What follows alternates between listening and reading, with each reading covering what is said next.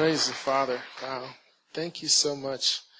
Um, I think for, for Alicia and I, um, and I want to thank our spiritual daughter Gloriana for being here with us today. Um, and also thank, um, I forgot her name. Where's our, our other worshiper? Brittany. Oh my God, girl. You can worship with me anytime, anywhere. I mean, we do it anyway because I'm sure we've been in the throne room together. Wow. And I've got one of my moms here, Mama Judy.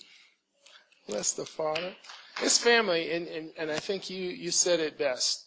Um, it's it's it's it's close family that I, that Alicia and I don't get an opportunity to see very often, but when we do, it's an explosion. And I just, man, first of all, I uh, I, I, come I come today with. Um, I'll say it this way. I believe I'm here today to sh- to share what I call Papa babblings.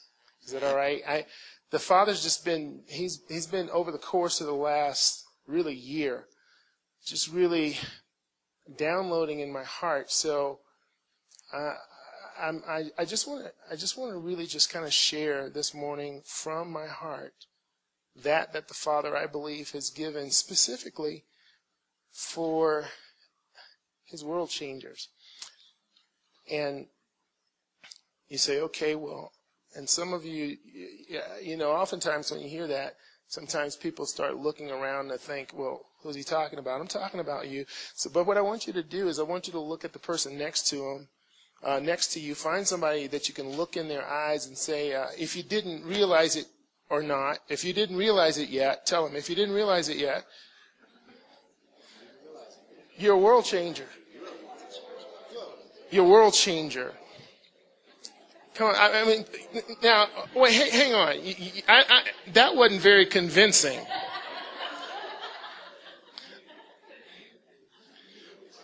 I remember Shalise came when I was pastoring COF. She came and she shared a word and she said, you know, um, she was talking about Jesus on the Mount of Transfiguration with Peter, James, and John.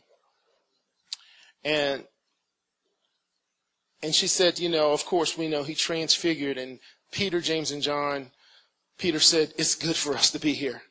Why don't we just set up booths and just stay here? Because, I mean, they, were, they walked with Jesus all the time, but all of a sudden he showed them a dimension of him that they had never encountered before, and all of a sudden they just wanted to stay there.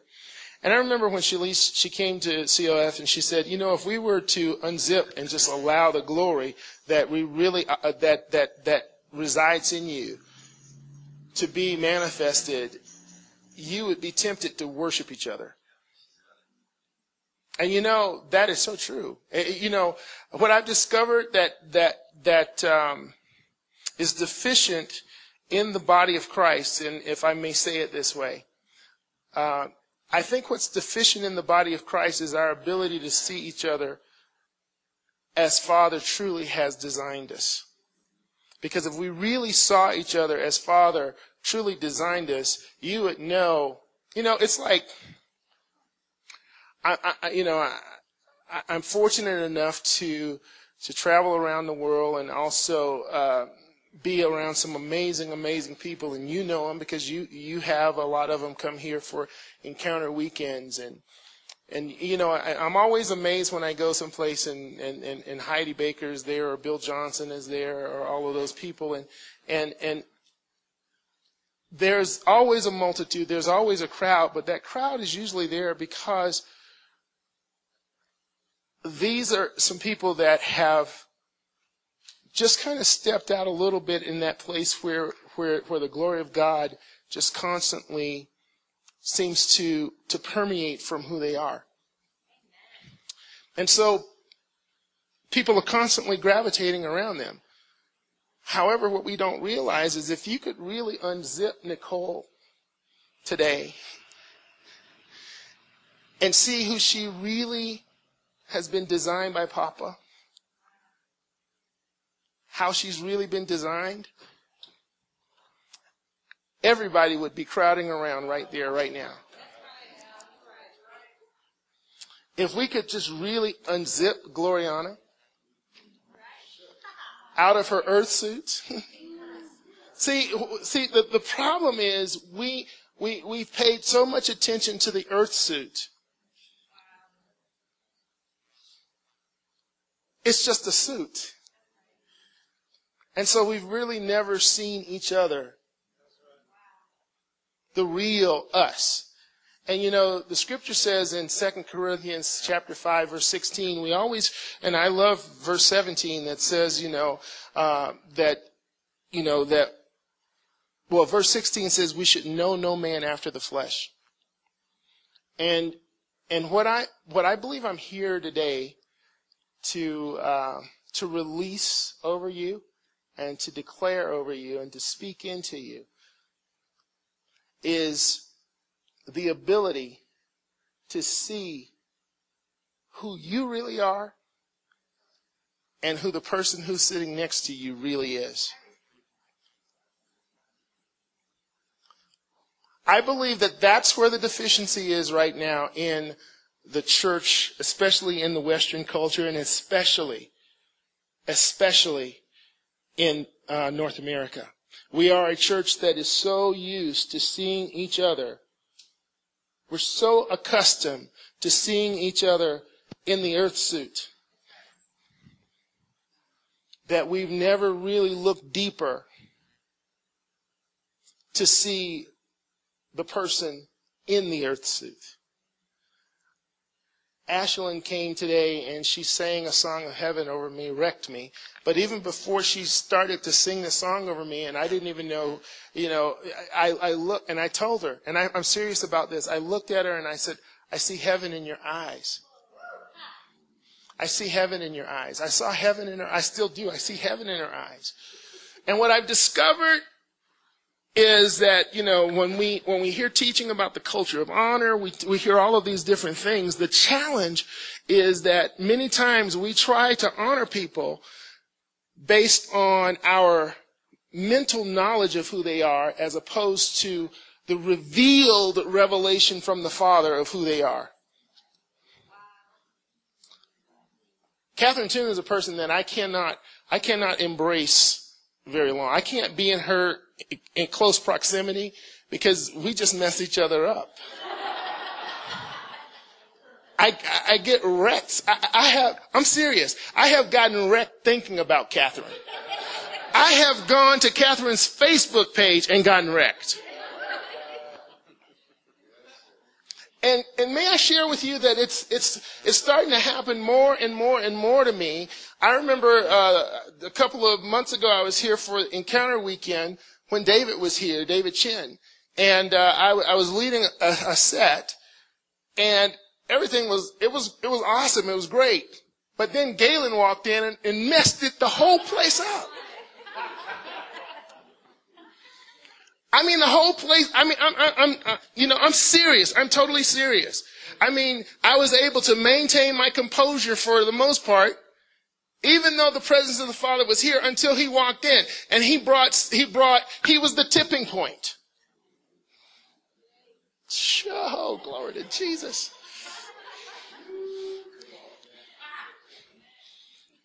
Do, do, I want us to understand, first of all, like I said, th- these are ramblings from a father's heart, okay? He was the tipping point. He was the tipping point. He was, he was, he was the, um,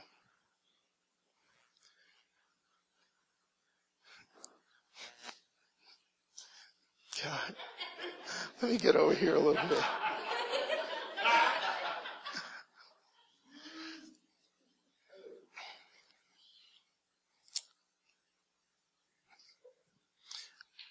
We are currently in a place that I personally believe we're about to see um, an explosion of things that have been accumulating. It's interesting that we were talking that, um, about the gnarly gates, you and, and God spoke to you about the breaker anointing. There's a reason why that's resonating. That's a reason why that's pulsating right now. Because I believe that we are at a point of critical mass.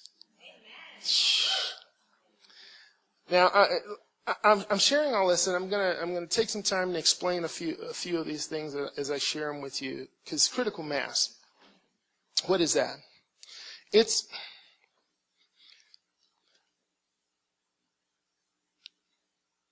critical mass.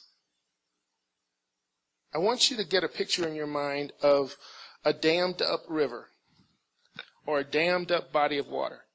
And I want you to see the Hoover Dam because if you've ever seen the Hoover Dam, the thing is massive and it holds back a tremendous amount of water. Would you agree? Hoover Dam. So I want you to get that picture. It is fortified and it is strong and it is powerful. It's big and there is a lot of water being held back by the Hoover Dam. But I want you to get this picture because this is critical mass. Critical mass is the point that when you drop one, one more drop of water behind the Hoover Dam, it comes tumbling down. See, many times what we think is that it's going to require lots and lots and lots and lots of the church doing this and people and the body of Christ doing this and, and, and we, you know, million man march, all that kind of stuff. What we don't realize is that right now, those gnarly gates that are trying to push back the blood of Jesus, the glory of God, revival, awakening, renewal, whatever you want to call it, is one hallelujah. One son of God getting revelation of who they are away from being falling flat like the walls of Jericho. The, the gates, the, the, the breaker anointing is one revelation away of who you are or who the person next to you is from seeing all that enemy has tried to establish and structure over the years, over the generations. Some of your families are one critical mass revelation away from accomplishing what your family line and bloodline was ordained by God show.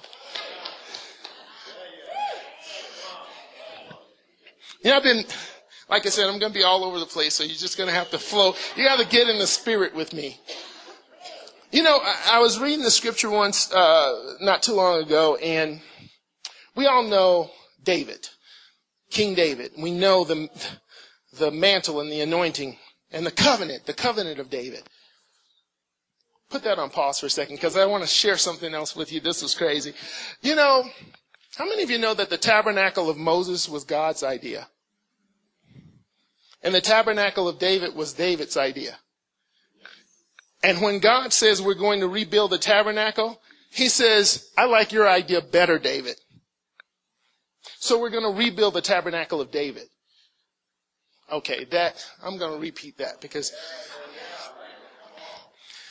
God told Moses, I want you to make it according to the pattern. Do not deviate one iota from it. Do not deviate. I want you to make it. And so Moses, in complete obedience to God, made the tabernacle precisely, specifically like God said to him to make it. He didn't, he didn't change it one drop.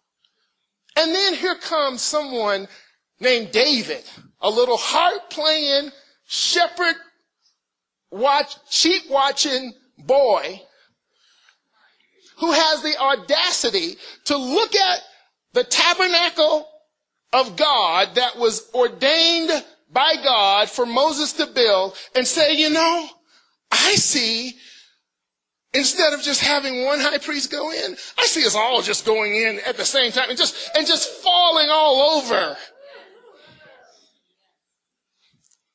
the mercy seat. And when the t- tabernacle was destroyed, God, God, all through the word said, you know what? When we rebuild it, we're going to rebuild it the way David did it. Now, what I'm about to share with you, and, and many times when we look at David, we don't understand his significance in scripture. David was a man who saw something in the future and because of his heart for the Father, brought it into the present. He saw what was supposed to happen in future days and said, you know what? I want that for me and my generation. And he brought what God intended after the blood of Jesus was shed. He reached into the future and brought something from the future to the present. He wasn't the only one. You remember Mary? At the marriage of Cana? When they came and said, you know, uh, we've run out of wine. And Jesus, she heard that and then she went to Jesus. She says, Jesus, they ran out of wine. Do you remember what Jesus' response was to her? He says, uh, uh, what, does I have to, what does that have to do with me? It's not yet my time. Listen, I want you to hear this. Jesus, do, you think he would know? Do you think Jesus would know when his time was? So here comes his mother, Mary, saying to him, they're out of wine. You need to do something. You need to do something. And Jesus said, I don't have anything to do with that. It's not yet my time. She acted like he didn't say a word. She went to, she went to the servants. She went over to the servants and she says, whatever he, what, whatever he tells you to do, do it.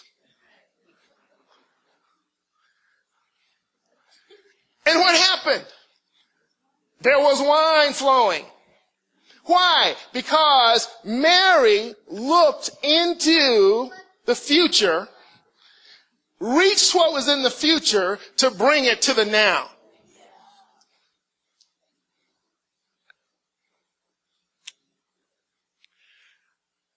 That is what world changers do.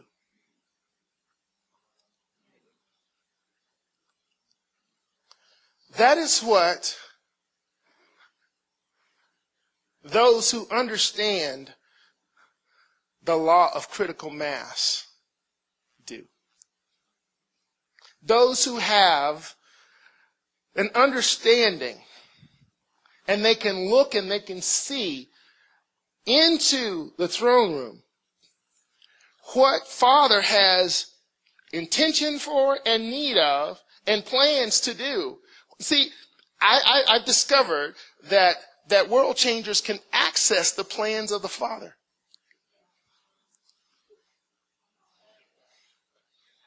You can access the plans of the Father.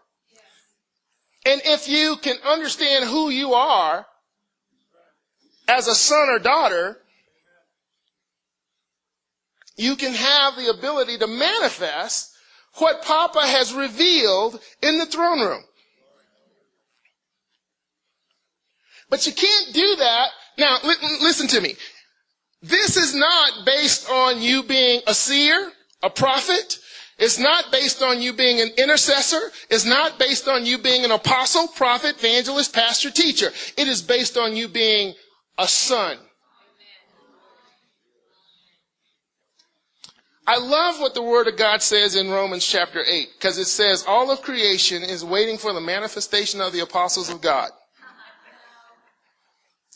all of creation is waiting for the manifestation of the evangelist, of, of, of the teacher. No. You know what creation is waiting for? Not the next great apostle. It's waiting for sons. See, sons have the DNA to voice activate creation. God, I love this. I love this. I love this. I love this. I'm getting wrecked. Sons have, listen, I want you to, I want you to meditate on this. Cause if we get this, you could be the critical mass.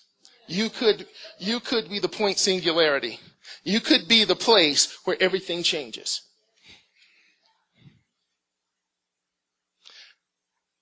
If you can get this. He said, all creation is waiting and groaning. What are they waiting for? They're waiting for sons to manifest. They're waiting for sons to manifest. See, my, uh, my, my apostolic, my prophetic, my pastoral, all of that is a function. Sonship is my identity.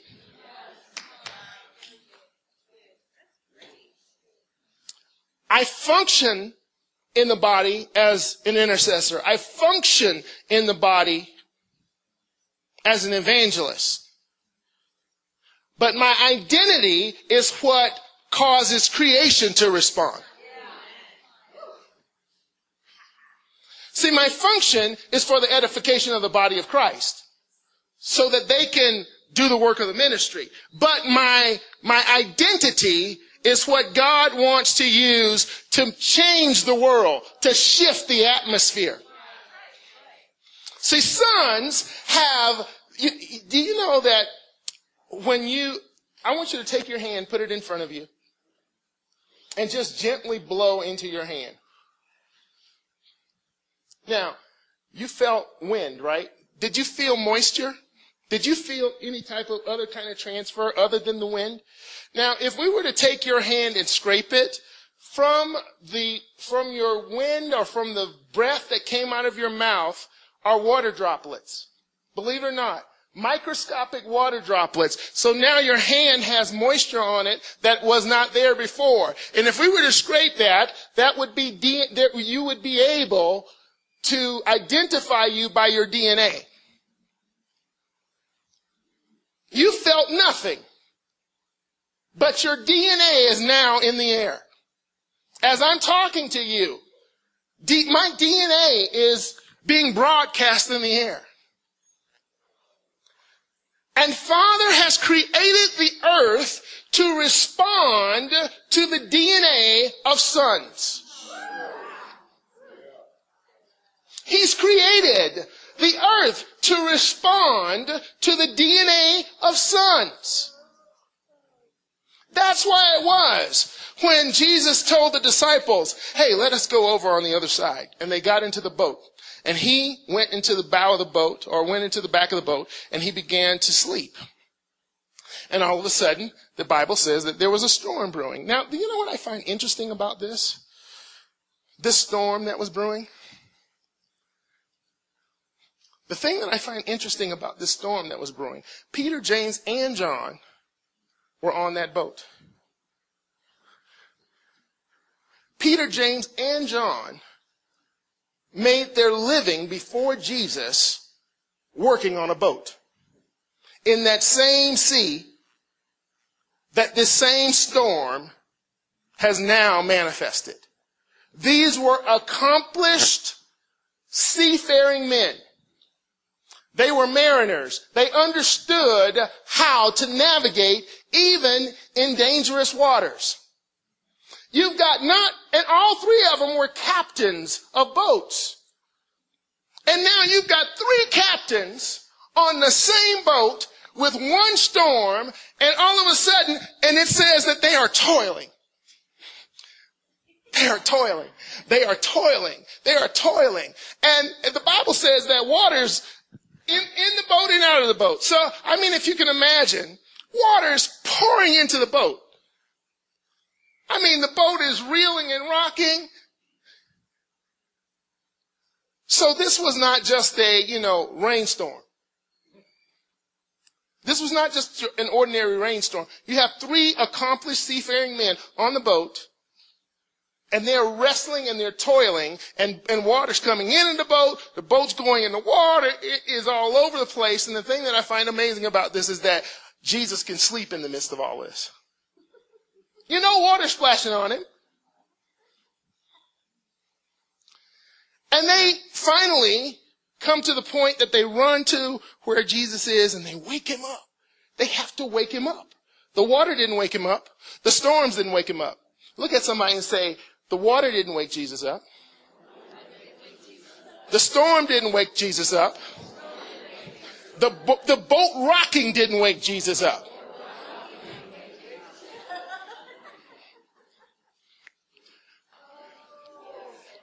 See, nothing that the enemy did woke Jesus up.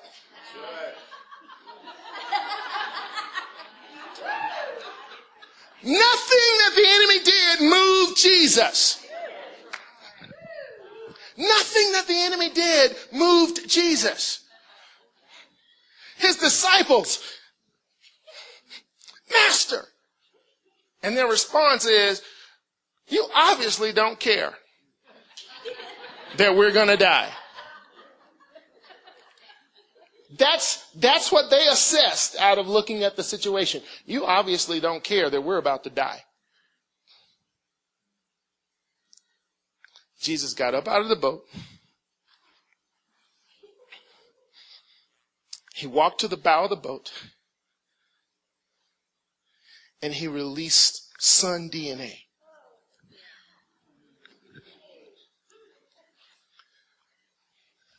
I love the way the King James says it because it says he rebuked the winds and the waves. But he didn't rebuke them by saying, I rebuke you in my name. I rebuke you in the name of me. You foul tempest demons. No, he, as a son, released the DNA of what was supposed to be in the first place. I call it the law of displacement. What is the law of displacement? If you were to take, how many of you have ever, we, both of, my wife and I have done this in this last week, you know, we were running bath water and I left, uh, and went back into my office and forgot I was running bath water just in time to get, to see it right here. She did the same thing. Now, Two days later, she did the same thing, came laughing. And both of us, because of where the water was in the, in the bathtub, had to do something before we got in the bathtub. We had to let some water out. Why? Because if we had gotten into the bathtub with the water at this point, displacement would have happened. Me getting in the way has to cause the water to get out of the way. The water had to get out of my way so it would have spilled and splashed all over. It's the law of displacement because I'm a critical mass. So Jesus gets up out of the boat.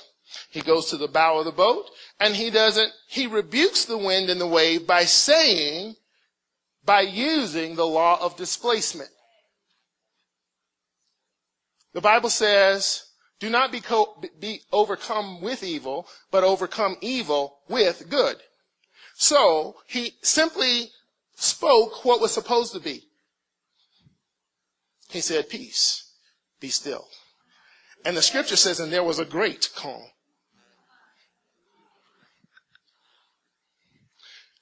Why? And, and what did the, the disciples look? They looked at each other and the scripture says they marvel and they, why? Because they said, even the winds and the waves, creation, obey him.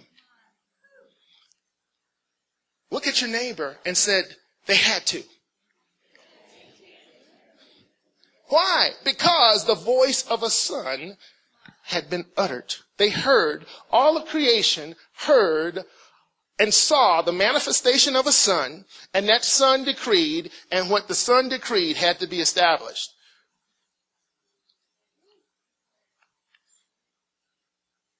Here's the, here's the punchline. He's the firstborn of many brethren. Who all, as a son, he says in 1 John 1.12, but as many as received him, he gave the power, the authority, the exousia to become sons.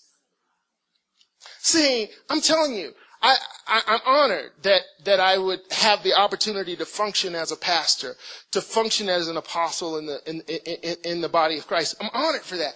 But my greatest honor is to be a son.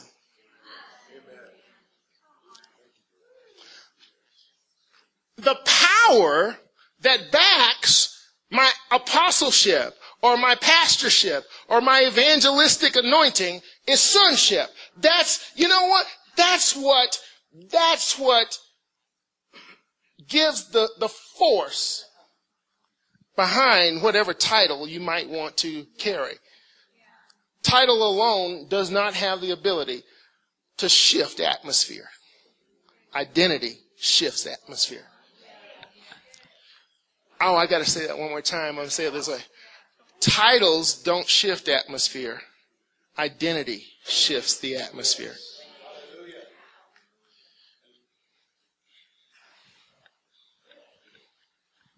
Identity shifts atmosphere. Now I'm going to wrap up by saying this. Now, here's the thing that the Father really wants me to impart to you. I've been sent here today to, to, to release the word over you that you are Renaissance sons.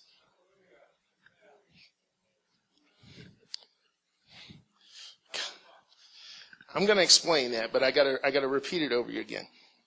Father says this house particularly. There are he, he's establishing houses in the earth today that are Renaissance houses. And you are, and understand when I say sons, I'm not, that's not gender specific. You do realize that, right? That's not gender specific. So you are Renaissance sons and daughters that are assembling in a Renaissance house. Now,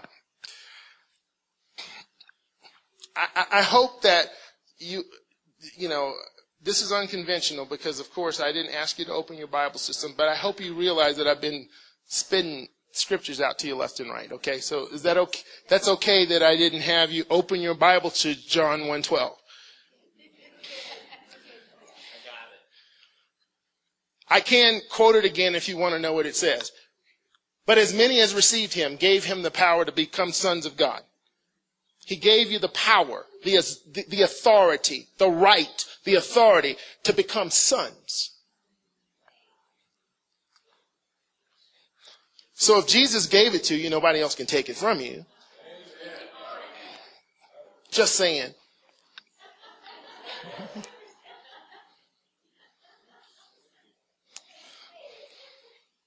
So, what is a Renaissance house? What's a Renaissance son? What's Renaissance? I had to look at the word and look up the definition of the word Renaissance. Because you are also a Renaissance church, and God is establishing those. But it's changing, and, and what, what we have to understand in order to step into the fullness of that, we have to understand um,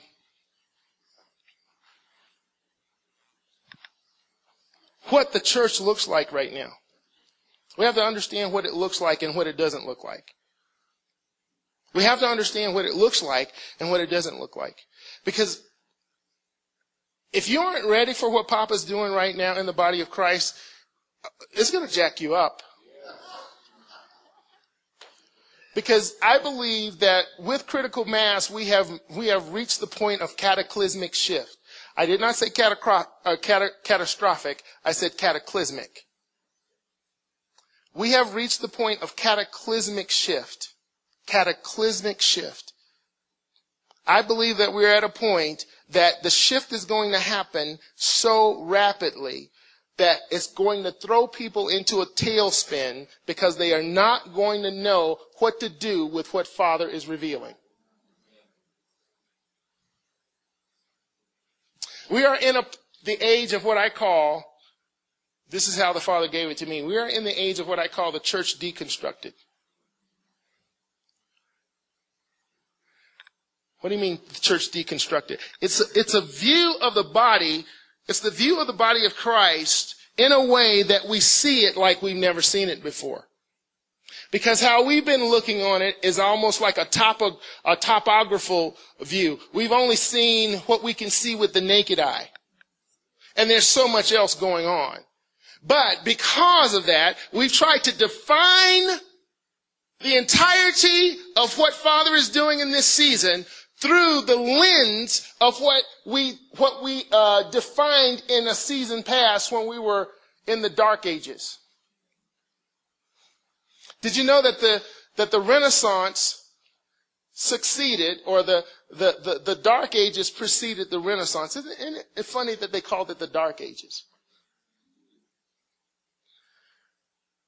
Can I say prophetically to you that I believe we're about, we're about to transition out of the dark ages of the church? Can I share with you that I believe we've been in the dark ages of the church? And the reason why is because we are trying to use medieval, archaic definitions to define the newness of God in this time. We're trying to use medieval and archaic definitions to define something that has never existed before on the planet. And because we have this preconceived notion, and I'm not talking about this house, I'm talking about the, especially the church in North America, the church in the Western Hemisphere the Western part of the world. I, I believe we're talking about specifically the Western church. And so Father says, I've got to deconstruct what I'm doing so that you can see specifically how you are to function in the days coming. This is a Renaissance house. You are Renaissance sons. Now, the definition of the word Renaissance, I actually took it from two dictionaries. Merriam Webster defines Renaissance. Listen, historically, this is when we hear the word Renaissance, this is what we think about. It's the transitional movement in Europe between the medieval and the modern times. The word medieval means archaic. It means obsolete pretty much. So they were operating in obsolete times and then they stepped into a modern time.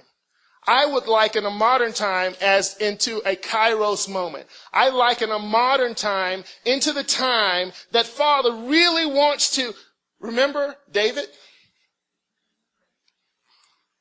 and the tabernacle and how it operated before he looked into the future. It operated in a medieval fashion. And yet he had the moxie and the faith and the audacity not only to look and see what was in the future, but say, you know what? I'm going to bring it back to my time. And all of a sudden, it propelled it propelled the rest of culture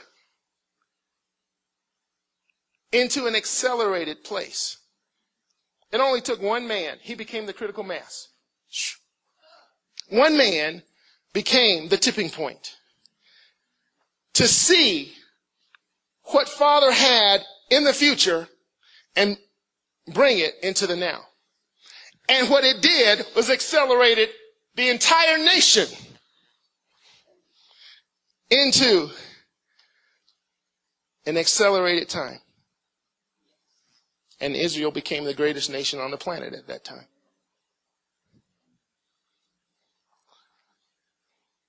So, Renaissance.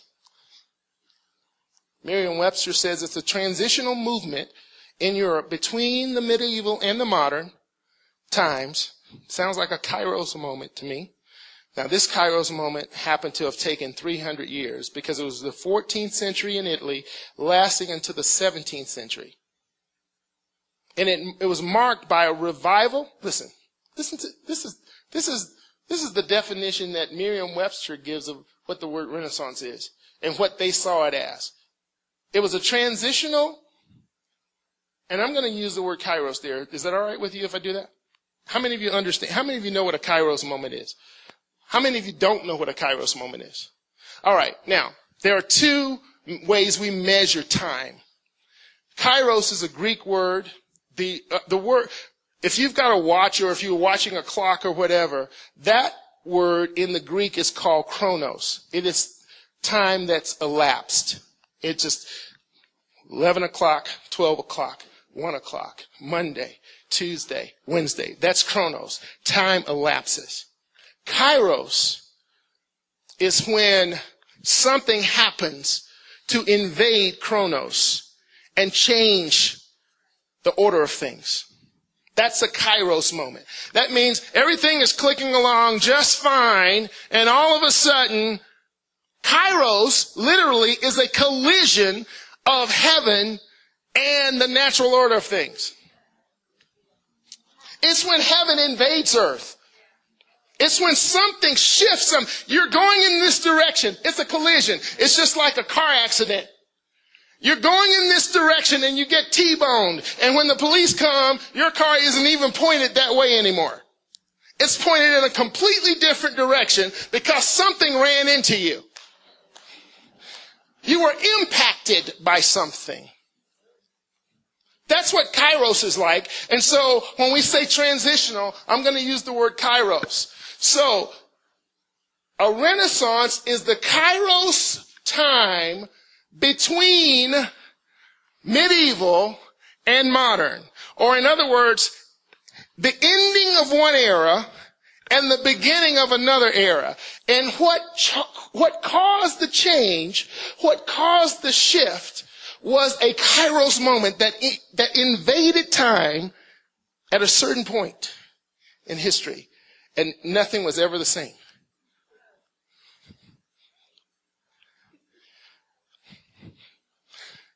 So, I'm going to say this again. You are a Renaissance house. You are a Kairos house. You carry the ability to shift time. You carry the ability to end one era and begin another. Oh my God. You have the ability to change and shift things from one direction to another.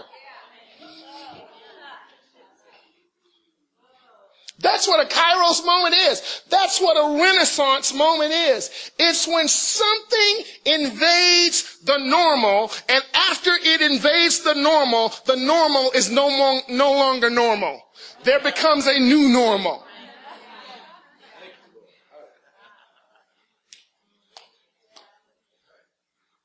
A kairos happened, a kairos moment, a renaissance moment happened on a street in California named Azusa. And shifted time.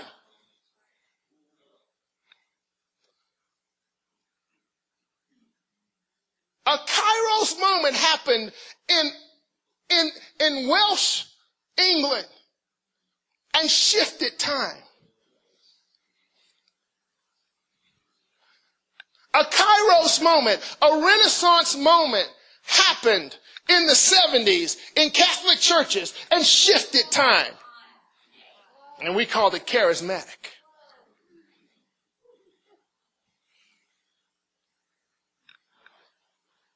In order to have time shift, there has to be an agent, a catalyst, an agent of change. It doesn't just happen. Many of us are waiting for evolution. In a, in a, in a, you understand the, the actual word of that, what I'm saying. We're waiting on it to gradually shift and change. And Father says, no, you are a tipping point.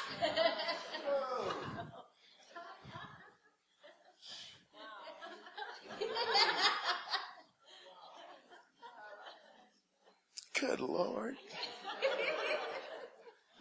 What you're waiting for to happen in, in 2065, if you can see 2065, if you can see 2065 as a son, you can speak 2065 into 2013.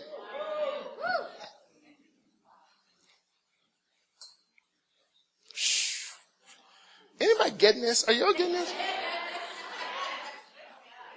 So this is a renaissance. A renaissance is, a renaissance time is a kairos movement or a transitional time. In this case, historically, between the medieval and the modern times, the 14th, it lasted from the 14th to the 17th century. And after that, the world as we knew it no longer existed.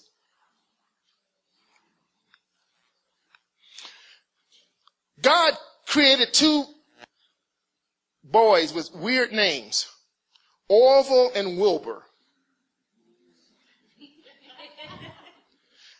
And they saw in a figure some, they saw the ability, they saw themselves being able to travel without having to use, put one foot in front of the other. And they, they brought something that did not exist into existence and it shifted time. It shifted what we know. Now men don't travel by trains or horses very much anymore, except by recreation. If you just want to, you know, we want to go and take the Orient Express. It's just, you know, or we take a slow boat to China. But when we got to get there, we get into a 747. And Nicole has to go back to, to the Emirates she doesn't drive a car. Let me, let me share something with you. Some of you already know, some of you don't really know me. Some of you know that this time last year, almost to the day, to, actually today is the anniversary of the day that Alicia and I stepped down as pastors of Covenant of Faith Church. So just a year ago today. And um, the thing that was interesting about that was I remember asking the Father and talking to the Father during that during the first six months of that. Okay, God, what what are you doing with us now? What's going on? What's happening? What's going on? And He gave me a vision of something, and I share this with you, and and and I think it's going to be key for some of you to understand this. He gave me a vision. He told me, he says, I saw him giving me a vision and an assignment. He gave me an assignment to go to China. And so I got, and he, and, and I was outside of my house, standing in the yard, and my car was here, and he says, I want you to go to China, get in your car. So I got in my car, and I started driving west. And I drove through Colorado, drove through New Mexico, Arizona, Nevada, and I finally reached California, and I'm driving through California going west, and all of a sudden I stop because there's this big body of water called the Pacific Ocean in front of me. And so I got out of my car, and as I got out of my car, the father said these words to me Your assignment hasn't changed, but your vehicle has to.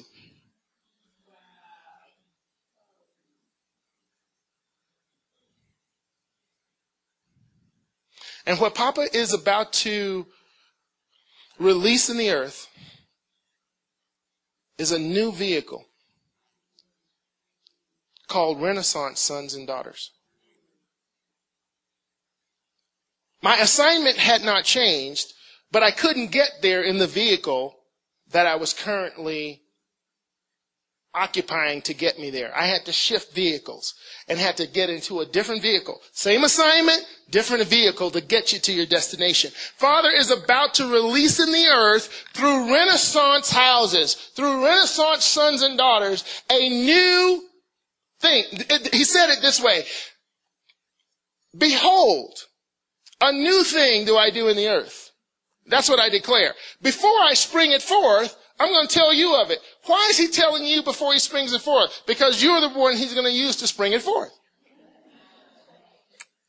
You're the Renaissance. You're the, you're the Kairos. You, you are a Kairos moment going somewhere to happen. You carry in your DNA as a son the ability to shift atmosphere to change the course of destiny, to change a person who once had one leg shorter than the other, their leg grows out. You have coded in you, in your DNA, the ability to change and shift from one era to another, from one epoch to another. May I, ask may I inject this. We aren't talking about going from season to season here. We're talking going from epoch to epoch. We're talking going from era to era. What we're about to see is going to shift. What Father is going to use you to do is going to shift and shake and change everything. It's, it's changing everything. This changes everything. Now see, the thing that's interesting about it, and I love, see, the thing that I find interesting about a renaissance, and this is why the way, the old wineskin that we've been trying to do it, the reason it hasn't worked, because what we've been doing is we've having, we, we've had bless me meetings and glory meetings and everything within ourselves, within the four walls of the church. That's not a renaissance. That's just a good meeting. See, when Renaissance happens, because when you read it, what you find out is that it changes education, it changes literature, it changes art. In other words, it changes culture. The way things were done are no longer done that way. And see, the reason it changes education is because now we've got to teach everybody how to do it this way. See, when Renaissance people show up, then what happens is you become the top of the food chain. See, we've been at the bottom of the, of the seven mountains. Father says, I want to place you at the top because it's at the top that now everybody has to learn what I gave you by revelation.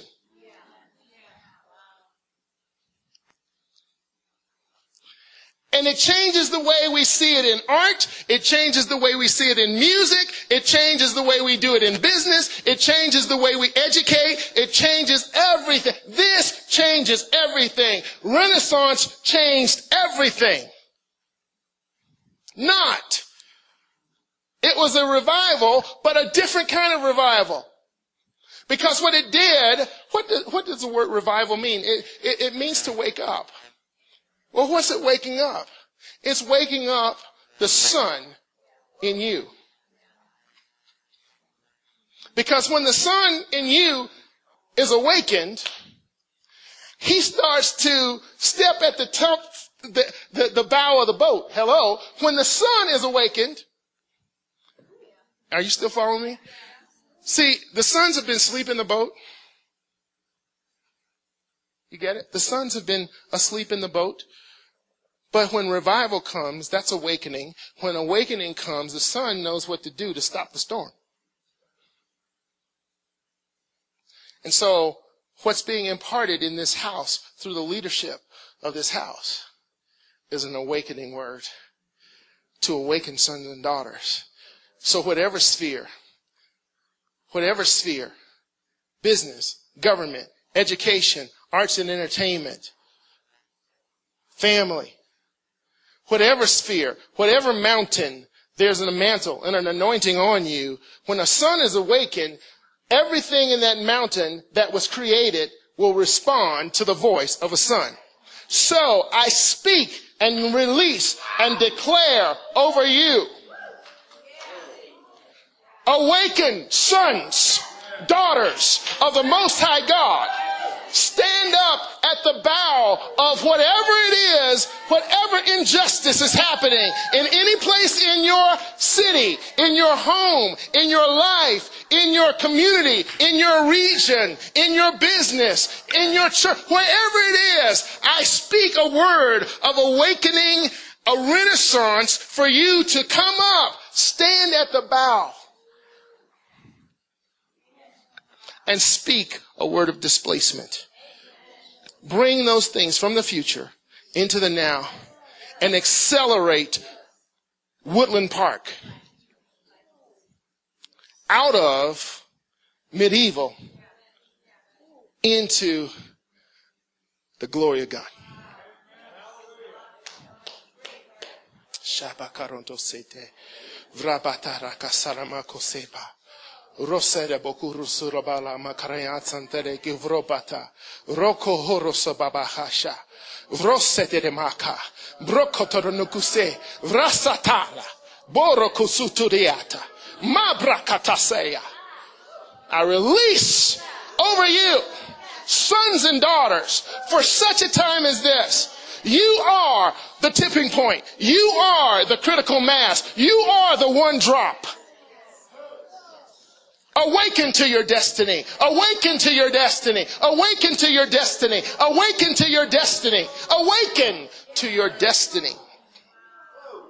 And everything that has tried to hinder you, whether it was physical, financial, emotional, family, relational, right now, like a shackle, I command it to fall off of you. I command it to fall off of you. I command it to fall off of you because you have an assignment. You have a calling. Ho, ho. Shakarabata satarenikiata. All right. Glory to Jesus. Do we have any Renaissance sons and daughters in the house?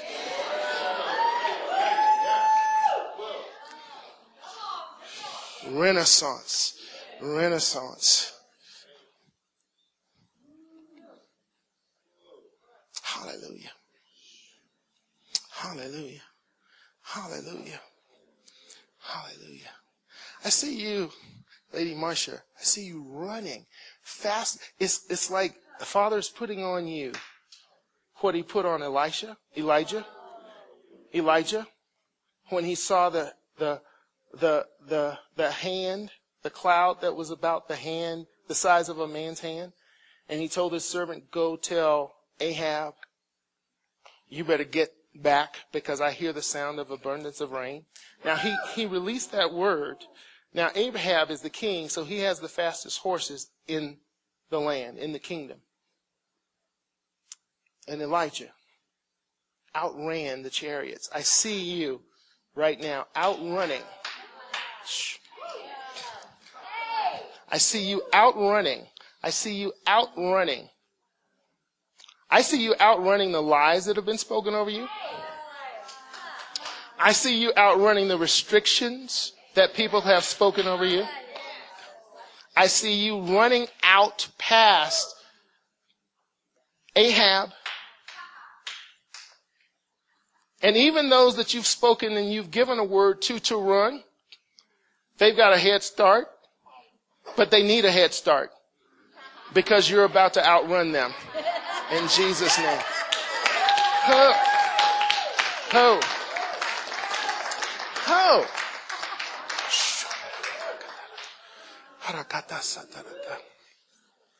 Father says in uh, Malachi 4, 5, and 6, I will send you Elijah, and he will turn the hearts of the children to the fathers, and the hearts of the fathers to their children. I see fathers in this place. Jeffrey, your father, stand up. I need you to stand. Is that Steve? Steve, I need you to stand. I need you to stand. Your father. I'm talking to you. Yeah. You. Your father. Your father, stand. And I'm not talking in the natural. Catherine, your father, stand. Brian, your father, stand. Your father, stand. Galen, your father, stand. Mama Judy, your father, stand. Your father, stand. Oh. show. Your father, stand. Your father, stand. Nicole, your father, stand. Is this your wife? You're a power team. You two are a power team. You two are a power team. You are a power team. You're a power team.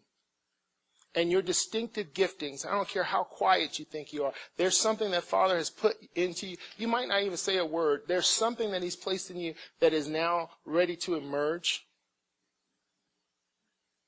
And it's going to shift atmospheres for young men and women, for young married couples. It's going to shift an atmosphere. I see you like a coach, like an apostolic coach.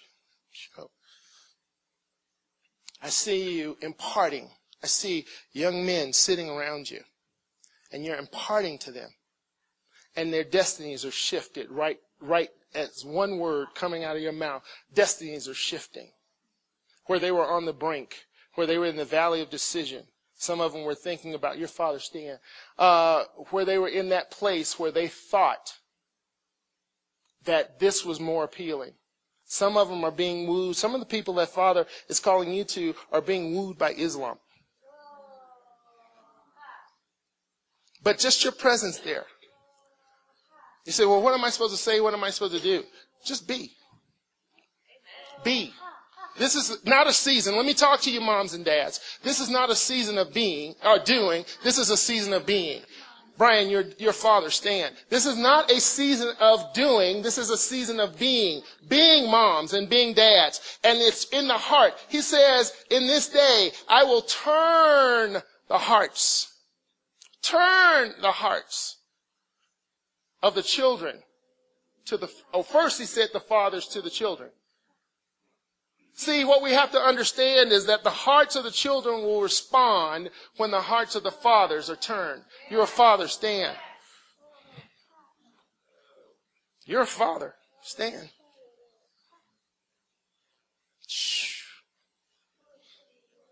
There's something unique about this house. Now, some of you, you say, well, you didn't call me. You know why? Because you are world changers and renaissance people. You carry, the rest of you stand, because the ones that I didn't call, you carry the spirit of Elijah. So stand. Everybody, everybody should be standing now. You carry the spirit of Elijah. You carry the spirit of Elijah. You have a prophetic word that you are to speak over fathers and mothers. That's not gender specific when I say fathers.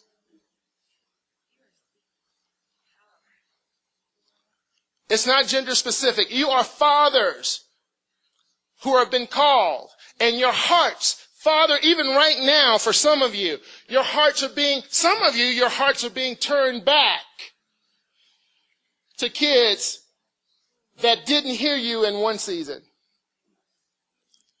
Oh, glory to God. Man, this is drenched with the, some of you are, your hearts are being turned back to sons and daughters that you spoke over or spoke to or abandoned you or, or left and said, I don't want to hear another word you've got to say. And you were, you were like, well, you know what? I'm just going to shake the dust. And Father says, no, not in this season. This is a new epoch. I'm turning your hearts back. And you now, from the place of a son, will speak a atmosphere life shifting, destiny changing word But right now, I believe Father is putting in the hearts of those that I spoke to as fathers. He's putting sons and daughters. He's putting faces. Some of these faces that He's giving to you, you've never even seen them yet. You've never even seen them, but you see faces, and you you're, you say, "Wait a minute, Pastor Anthony, I just saw an Asian face. You you're right. I just saw a black face, and I'm a white person. You're right. I just saw a Hispanic face. You're right. He's giving you. He says, "I'm turning the hearts." Of the fathers to the children and the hearts of the children to their fathers. There is an alignment. There's a realignment that's happening right now. There's a portal open in this place and there's a realignment happening. And, and, and, and the Elijah's in this house. The Elijah's in this house. The Elijah's in this house. You are seeing things. You are seeing the abundance of rain. You are seeing things that no one else is seeing. And Father says, you need to tell the fathers. You need to tell the kings. I have given you a word, a I've given you an epoch shifting word to shift atmospheres, to shift atmospheres, to shift the atmosphere.